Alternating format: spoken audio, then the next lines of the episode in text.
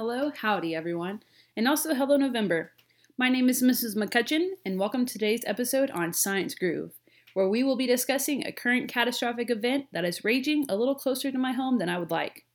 Currently living in Phoenix, Arizona, I have come to know what a hot, dry summer can feel like, compared to that muggy, sticky summer of good old Texas.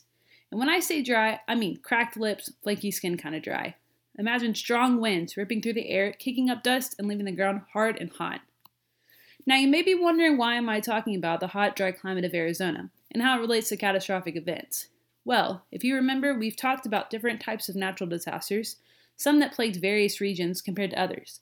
For instance, remember that huge, monstrous wave that raged over Indonesia years ago?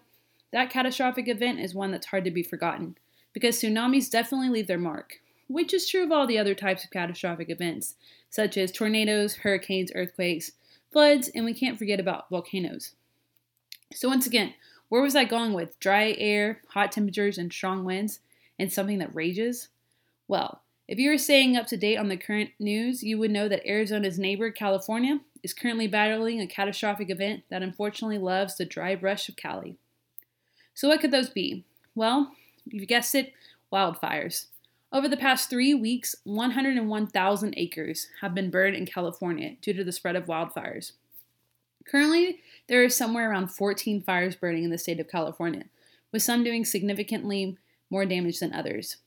Today, I want to shed light on a couple of the current fires that are spreading, how they were started if it is known, how much land they've engulfed, the amount of damage they have caused, and to what level they have been contained. the Kincade Fire is currently the largest fire and it started on October 23rd and has been active for eight days now. The fire is still under investigation as to how it began, but it has now burned roughly 78,000 acres.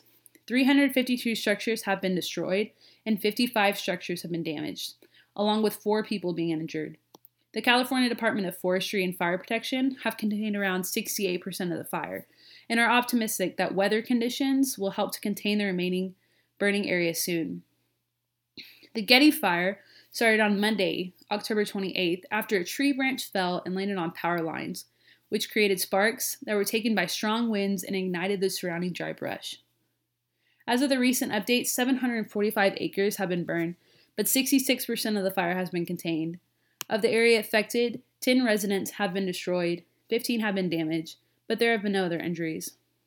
So, what can we do to prevent um, these wildfires from taking place? Now, I don't know about you, but looking at the photos and watching videos of the glowing landscape sends chills down my spine. Think about waking up in the middle of the night to a fire crawling down towards my house or having to drive through those flying embers just terrifies me.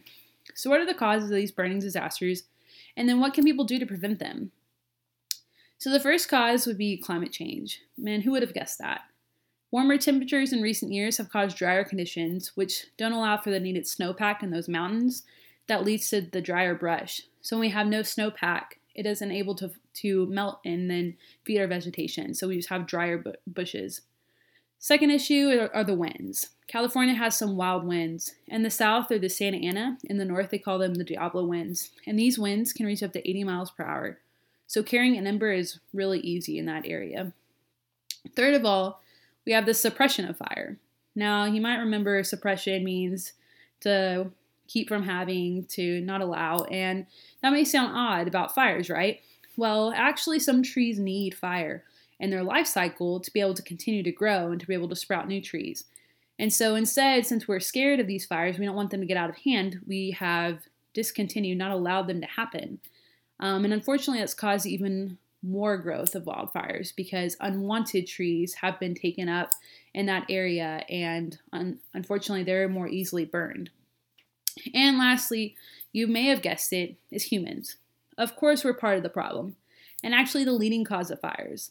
Some of the ways that we contribute is by having poor infrastructure at power lines, just like the Getty's fire, which was started by power lines causing a spark when a tree fell, um, carelessly throwing cigarette butts out of moving cars, setting off fireworks in some areas where it's too dry, leaving fires unattended, not properly putting them out, or burning debris when it's windy um, driving vehicles that cause sparks due to low tires or dragging parts. Um, those are all ways that humans contribute to the start of wildfires. So, in conclusion, what can we do to be better um, better suited to handle these fires or prevent them. So, you know, in conclusion, being educated is the best way to prevent wildfires, which is why I chose to talk about this specific natural disaster. Catastrophic events are just things, um, aren't just things that we read about in the news or see on TV, and they can happen in your backyard, just like it is happening to our California neighbors. Um, by becoming educated about the types of events that take place in your state or those on the other side of the world, you can better respond and take action to prevent them or know the proper ways to respond when they do occur. So, thanks for listening. Hope you enjoyed the discussion on catastrophic events and see the importance of being educated. Hope you keep staying in that science groove.